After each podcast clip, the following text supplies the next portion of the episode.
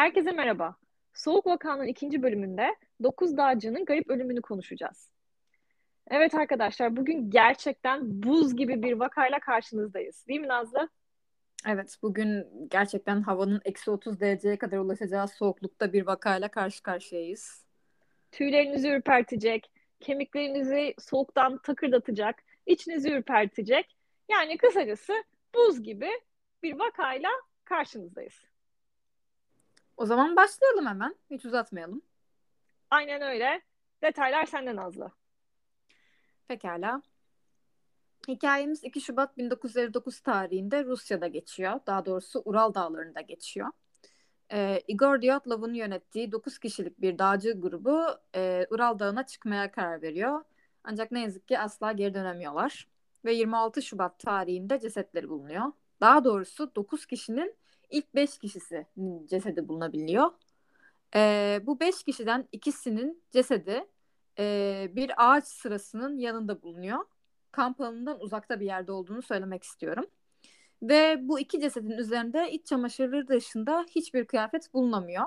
Ve dediğim gibi havanın eksi 30 derece olduğu bir yerde sadece iç çamaşırlarının olması bu kişilerin de ilginç bir detay.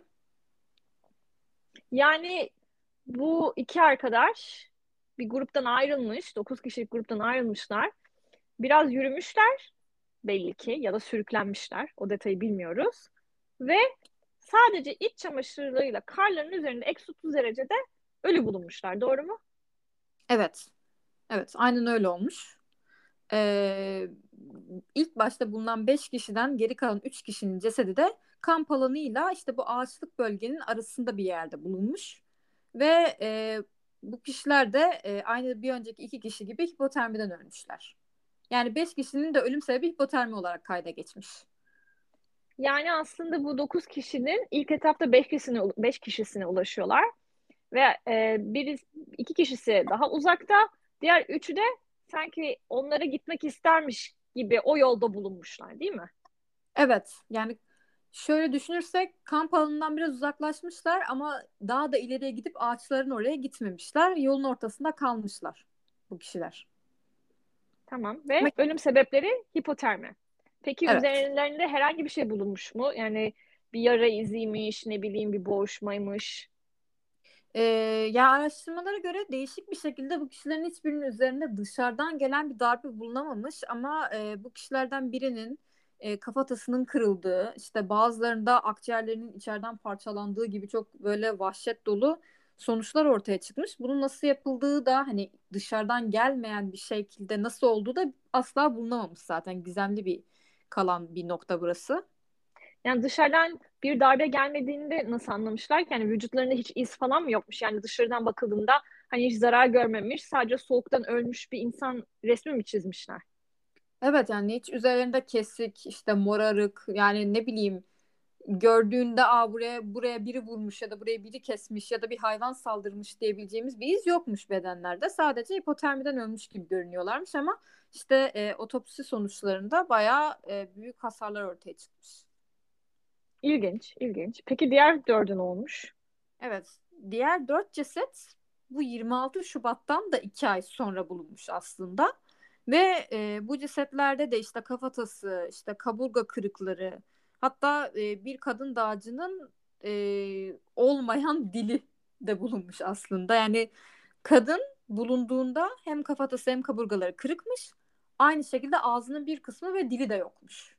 Yani ve Çok aynı ilginç. şekilde bu kişilerde de e, hiç dışarıdan bir e, hasar görmemişler. Her şey içeriden olmuş gibi görünüyormuş. Peki bu dört kişi nerede bulunmuş? Aynı yol üzerinde mi? E, bu dört kişi aslında önceki bulunan beş kişiden de uzakta e, çok daha ileride olan bir nehir yatağında bulunmuşlar. Hani oraya nasıl gittikleri de bilinmiyor. Çünkü gerçekten soğuk havada e, nasıl o kadar ileriye gittikleri, hangi akıllı oraya gittikleri bilinmiyor kesinlikle. Ama bu acaba dört bir kişinin acaba bir şeyden kaçmaya mı çalışıyorlardı ya da kurtulmaya mı çalışıyorlardı? Ya bu ihtimal her zaman var olacak zaten. Çünkü 9 kişi 2, e, 3 ve 4 şeklinde ayrıldığına göre bir korku hali mevcut bence. E, ilginç olan şey bu 4 kişinin üzerinde kıyafet varmış. Bu 4 kişi kıyafetiyle kaçmayı başarmış. Ama daha da ilginç olan kısım bu kıyafetlerde radyoaktif madde bulunmuş. Yani radyoaktif İlginç. kıyafetlermiş. Peki bir detay daha vereceğim. Daha ilginç olan.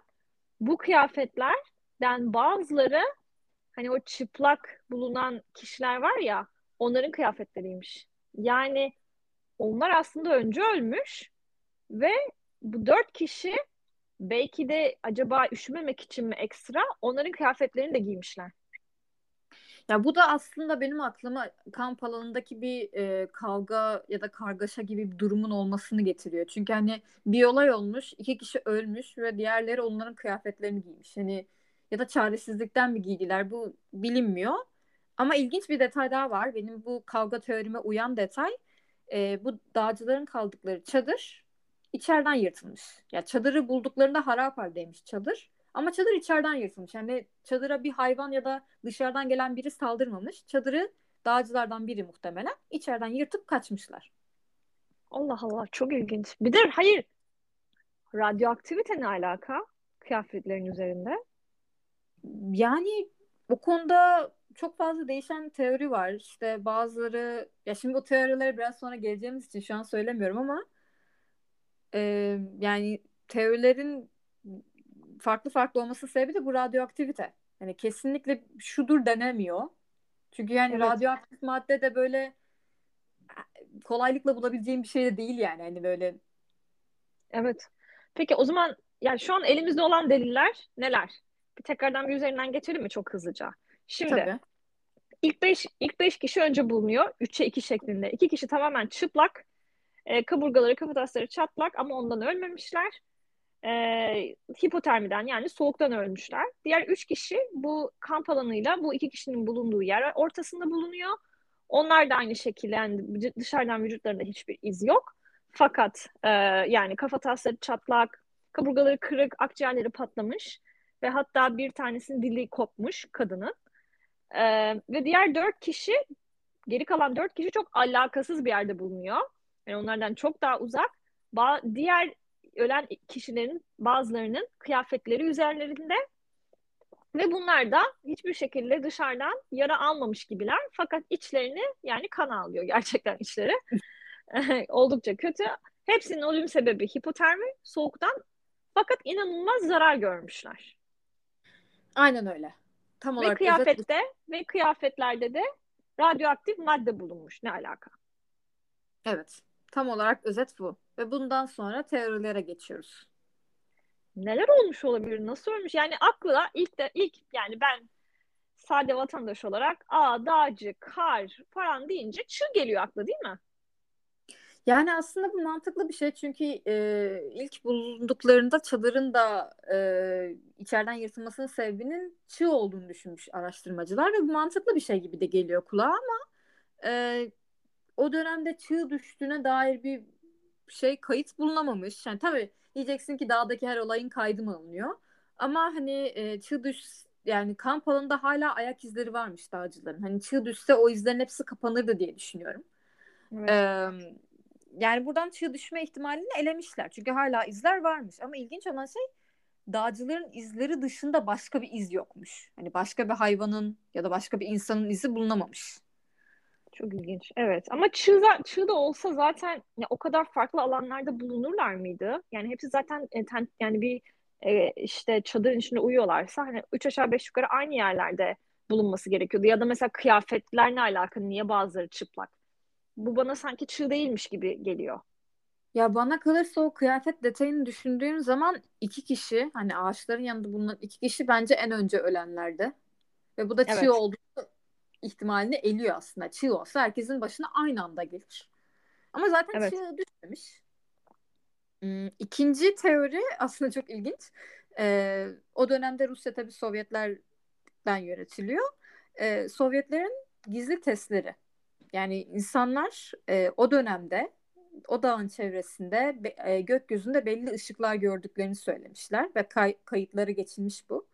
Bu da işte Sovyetler gizli testler yapıyor. O dağcılar da o testlere şahit oldukları için öldürüldüler tarzında teorilerin ortaya çıkmasına sebep olmuş ama hiç kanıt Benim yok. de bir teorim var. Ya da böyle gizli nükleer deneyler mi yapıyorlardı acaba? Bunlar da oradalardı ve bir şok dalgasıyla falan öldüler. Ona hemen geliyorum. Ee, olay yerinde yani kamp alanında bir patlama izine dair bir şey bulunmamış. Hani diyeceksin Hmm. ki eğer nükleer bir şey patlasa böyle büyük bir etki yaratsa mutlaka izi bulunurdu. Ama mantıklı evet radyoaktiviteyi açıklardı herhalde bu durum. Bir de gökyüzündeki renklerin, ışıkların da hani bayağı kişi görmüş bunu bir şekilde. Ama açıklanmamış hiçbir zaman. İlginç. Ha bir detay daha var aslında. Ee, ben en başına söylemiştim 9 kişilik bir dağcı grubu kayboluyor Hı hı. ve ölüyorlar. Aslında bu grup 10 kişiymiş. Ee, 10. üye olan Yuri Yudin e, o dönemde hasta olduğu için gruba katılamamış. O hayatta kalmış aslında. Şanslı hani Titanic'e de gitmeyen bir tane Türk doktor var ya hayatta kalıyor onun gibi yani. Aynen öyle. Ee, ve e, sonrasında araştırmalara katılmak istemiş tabii ki de. Ee, ve onu işte kamp alanına götürmüşler ve arkadaşlarının eşyalarını tanımlamasını istemişler. Ve ilginç olan şey Yuri e, bazı eşyaları tanımlayamamış. Yani işte bazı işte gözlüktür, kayaktır o tarz şeylerin e, arkadaşlarına ait olmadığını söylemiş ve demiş ki bunlar askeri eşyalara benziyor. Yani o da şimdi ortalık karıştırmış gelmiş. Nereden bilebilir ki ya? Belki bir arkadaşından başka birisinden ödünç aldık ayakları. Ha bir de askeri o yorumu da yani demek ki o da içten içe Sovyetler kesin bir şeyler yapıyorlardı. Bizimkiler de araya kaynadı diye düşündü herhalde. Yani çünkü bu dokuz dağcının belli bir tecrübesi olduğu biliniyor. Bir de hani bu e, gittikleri yol kolay bir yol değil. Yani dağcılık yapıyorum. Hadi Uludağ'a çıkıyorum tarzı bir şey değil. Yani Ural Dağı Evet. biraz zorlu bir dağ. Hani herkes bunu biliyor. Sıkıntılı. Üç aşağı beş Evet. yukarı. E, o yüzden herhalde Sovyetleri suçlamak istemiş de olabilir. Ya da gerçekten tanımlayamadığı şeyler vardı etrafta. Ve Hı çok profesyonellerdi. Belki de o yüzden Hı hı. yani bunun üzerine bir kanıt bulunamamış uzun lafın kısası ama bir Evet. iddia var. Başka neler var? Yani bu aşamadan sonra teoriler biraz e, değişikleşiyor açıkçası. Fanteziye kaçıyor söyleyeyim. değil mi birazcık? Ya tabii ki de böyle bir olay dağdayız. Yani mistik bir yer mutlaka fantastikleşecekti. Üçüncü ihtimal Yeti'nin yaptığı. Yani Yeti işte koca ayak ya da işte daha ne, ne, ne tür isimlerle adlandırıldığını bilmiyorum ama herkes bilir böyle bir varlığını. Van Gölü canavarı falan gibi yani. Van Gölü canavarı. Van Gölü biraz uzakta kalıyor ama e, Yeti'nin işte gelip bu insanları öldürdüğünü söyleyenler var. Bunun da sebebi aslında işte cesetlerin üzerindeki insan dışı hasarlar aslında. Ama yine Hı hı. ilginç olan şey otopsi raporlarına göre cesetler dışarıdan bir hasar almamış. Yani Yeti yapmış olamaz. Ya işte aklıma böyle bir basınç değişimi falan o tarz şeyler geliyor. Hani içten patlatmalı, içten zarar vermeli. Hani ani basınç farkları. O da direkt bir bomba, şok dalgası. Hani öyle bana direkt onu çağrıştırdı ama bilemedim. Yani e, şimdi fizik kurallarını düşünüyorum. Yukarı doğru çıkıldıkça basınç düşecek. Evet. Yani yanlış hatırlamıyorsam. E, acaba aynı vurgun yemek gibi çok hızlı çıktılar da başlarına böyle bir olay mı geldi diyeceğim ama bunlar Evet. uzman kişilermiş. Ve niye Evet. birbirlerinden ayrılmışlar? Hani Evet. Aynı anda olmamış. Neyse devam edelim fantastik e, daha teorilere. evet daha da fanta- fantastikleşiyor çünkü bir grup insan demiş ki bunu uzaylılar yaptı. Evet. O da kesin te- işte ışıklar ışıklar gördüler ya o yüzden. Evet aynı şekilde hani o dönemde işte gökyüzünde turuncu renkli falan ışık şey süzmeleri şeyleri gözükmüş. O yüzden insanlar demiş ki bunu uzaylılar yaptı. İşte uzaylılar geldi bu kişileri öldürdüler ya da üzerlerinde testler yaptılar. O yüzden de radyoaktif de bulundu falan gibisinden. İlginç. Yani ilginç olan şey e, bu teoriler çıktıktan sonra Sovyetler e, olayı e, gözlemleyen, gözlemleyen baş müfettişe davayı kapat diye baskı yapmışlar. Ya Hemen bu çünkü bence korktular. Kendi uçları ona, ona dok- onlara dokunacak diye yani. Evet bu uzaylılar niye geldi? Sovyetler yine bir iş mi şey yapıyor tarzında teoriler çıkmış olabilir. Hı hı. Ee, yani ihtimaller dahilinde. Niye davayı kapat diye bu kadar baskı yaptıkları da ayrı bir soru işareti. Evet. Ee, beşinci teoride açıkçası bu teori çok bahsedilmiyor ama benim ilgimi çektiği için ben dahil etmek istedim bu konuya. Ee, o civarda yaşayan Mansi yerlileri adında bir kabilenin yaptığı yönünde. Ee, bir bazı şeylere göre, efsanelere göre işte Ural Dağı'nın e, belli bir noktasında diğer dünyaya açılan gizli bir kapı varmış ve bu kapıyı da işte bu Mansi yerlileri koruyormuş. ve o çevreye insanların gelmesini istemiyorlarmış ve işte bu grup yaklaştığında da onları öldürmüşler sırf korumak için Hmm, diyorlar. Ama yine ins- nasıl öldürecekler dışarıdan darbe almamış. Ya bir de kamp alanında herhangi bir insan izi de bulunmamış. Yani bu da Evet. aslında çöküyor. Ama Evet. efsane de hani herkes efsaneyi sever. O yüzden eklemek istedim. Çok ilginç bir vaka ya. Yani hani dediğin gibi zaten üzerlerinde belgesel, işte oyun, video oyunları, filmler yapılmış bir vaka. Peki yani sence ne oldu Nazlı? Valla bence ne oldu onu söylemek istiyorum ama öncesinde küçük bir detay var. Aslında çok büyük bir detay benim için. Ve hani bu detay her yerde bulunamayan, benim bile yüzde yüz tam olarak e, çözümleyemediğim bir detay. 2018 yılında bu 9 dağcılardan 9 dağcıdan bir tanesinin mezarı açılıyor. Yani seneler seneler sonra. Evet. Peki neden açıyorlar? Ee, işte bazı şüpheler varmış güya. Bunu tam olarak hiçbir zaman açıklamıyorlar ama niye 1959 yılında ölen birinin mezarını 2018'de tekrar açarsın? Ve çok değişik bir şey çıkıyor. Mezardaki kişinin kalıntıları bahsedildiği kişiyle uyuşmuyor. Nasıl yani? Yani Dokuz bir tanesinin mezarını açıyorlar. Mesela A kişisi. Sonra ondan bir sebepten numune alacaklar. Ama bakıyorlar ki A kişisi sandıkları kişi mezardaki o değil miymiş? değilmiş. Ya bu da işte farklı kimlik, işte ajan mıydı, işte Sovyetler aslında işin içinde miydi? Niye bu kadar yıl sonra o mezarın açılması, niye o mezar, niye başka dağcıların mezarı değil? İşte bunlar hep böyle kafa karıştırmış o dönemde ama yine böyle üstü kapatılmış. Yani internette bu, bu detayı çok fazla göremiyorsunuz. Ben çok tabii detaylı araştırdığım için buldum sizler için. Çok ilginç yani Rusya'da yani bu 2018'de tabii Rusya oluyor. Ya bilmiyorum her şey olmuş olabilir ya. Şimdi Sovyet diyoruz, Rusya diyoruz. Garip yerler yani. Ya e, o dönemde şöyle bir durum da var. E, Soğuk Savaş dönemi ve hani İkinci Dünya Savaşı sonrası e, kimlik değiştirme çok olmuş. Hmm. E, belki de masumane bir şekilde bir kişi adını değiştirdi, kimliğini değiştirdi geçmişinden uzaklaşmak için, savaş döneminden uzaklaşmak için. Ve sonra o isim kaldı ama DNA'sına baktıklarında eski kişi, eski ismine ulaştılar. Orada bir karmaşa çıkmış bile olabilir. Ay, Ama tabii ki de herkes yani herkes ajan olduğunu düşünmek ister. Yani daha atraksiyon oluyor öyle olunca. Tabii canım. Peki, Peki sence ne ne oldu? Evet ne oldu? Ya ben aslında çok ilginç bir teoriye sahibim ve hani olma ihtimali de çok fazla. Ee, ben diyorum ki hani bu kişileri ayrı ayrı bulmuşuz ya ve hani bazıları çıplakmış, bazıları işte başkalarının kıyafetlerini giyiyormuş falan. Evet. Ee, ya Ural Dağı'nın o, o bölgede çok fazla değişik e, uyuşturucu etkisi olan mantarın olduğu biliniyor zaten. Hani var. Ö- O Tamam. tarz bitkiler çok var. Evet doğal mantarlar. Kafa yapan doğal mantarlar yani. Evet. Ee, Hı hı. ve hani doğacılar belki bunu bilerek ya da bilmeyerek ya da ateş, ateş yakarken işte attıkları odunun üstünde vardı belki ya da belki de yediler. Hani böyle Hı bir hı. sebepten dolayı uyuşturucu etkisiyle kafalarının güzelleşip işte çadır içinde bir tartışmanın çıktığını düşünüyorum. Yani çadırın içeriden yırtılmasına da böyle bir anlam yüklüyorum Hmm. aslında. Bir tartışma çıktı. İnsanlar işte e, kaç kaçıştılar. Bir Hı kavga hı. oldu. Ee, ve sonra birbirlerinden çok uzaklaştıkları için ve kafaları da güzel olduğu için hani soğukta çok kaldılar ve hipotermi oldu gerçekleşti. Şöyle bir hı. şey de var. Hipoterminin son aşamasında artık çok fazla insan kendini sıcak hissetmeye başlıyormuş ve böyle Hmm. yanıyormuşsun gibi hissediyormuşsun. O yüzden kıyafetlerini çıkarmış da olabilirler bu kişiler. Hani Kafaları da zaten güzel. Sorgulamadılar. Belki halüsinasyon gördüler. Kim bilir değil mi?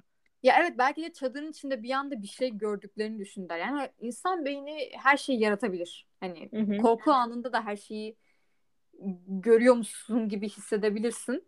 Ve birbirlerinden çok uzaklaştılar. Geri dönemeyecekleri bir hale geldi olay. Ve sonra da hipoterminin etkisiyle ne yazık ki öldüler. Hani ben Ama böyle bu içten iç organ yani iç organ e, hasarını açıklar mı? Ya bu tam olarak e, tıbbi bir bilgi. O kadarına çok hakim değilim ama e, şey hipoterminin ve hava şartlarının etkisiyle e, ölümden sonra böyle şeyler gerçekleşebiliyormuş. İç organların patlaması şeklinde. Ama bu kafatasının kırılması gibi böyle detayları tam olarak açıklar mı emin değilim. Onu yani gerçekten Dili kopmuş mesela. lazım. Dili kopmuş. O. Ya dil kopması konusunda çok ilginç bir teorim var. Ee, dili kopan kadın dağcı bulunduğunda bir kayaya yaslıymış. Yani yüzü bir kayaya yaslı şekilde donmuş. Hı hı. Ya hiç dilinizi soğuk havada e, bir soğuk bir şey değdirdin mi? Hani Değdirme. Niye değdireyim? Yapışır yani. Ha işte onu, onu diyecektim. Çünkü büyük ihtimal kadın oraya yapıştı ve cesedi kaldıralım derken işte suratının yanı yapıştıysa suratının o kısmı ve dili muhtemelen çünkü dil zaten kas dokusu hemen kopar şey olarak. Hı hı. Koparıldı ve sonra da yani düşünsene olay yeri ekibi şey mi diyecek ya biz dili kopardık hani Haberin olsun. Ya dil koptu yani. Onu alırsınız kayanın üstünde. Mi diyeceklerdi yani. Hani diye demediler tabii ki. Aa, işte ne oldu bir, bir şeyler koparmış dilini kadının falan tarzında olayı kapattılar gibi geliyor bana. Olabilir ya. Şimdi insanın dahil olduğu her şeyde ve hani ki böylece böyle de hani hiçbir şekilde ne kamera var ne bir şey var hani görüntü kayıtlarına bakamazsın hiçbir şey yapamazsın. Hani her teoriyle gelmek mümkün. Belki de o yüzden zaten bu vaka bu kadar popüler. Yani hani sıra dışı şeyler olmuş olabilir veya çok olağan şeyler olmuş olabilir. Ama hani e, olayın geçtiği yer bakımıyla da ve dönemi dolayısıyla da işte Soğuk Savaş dönemi, Ural Dağları, Sovyetler Birliği hani zaten bence yeterince ilgi çekici.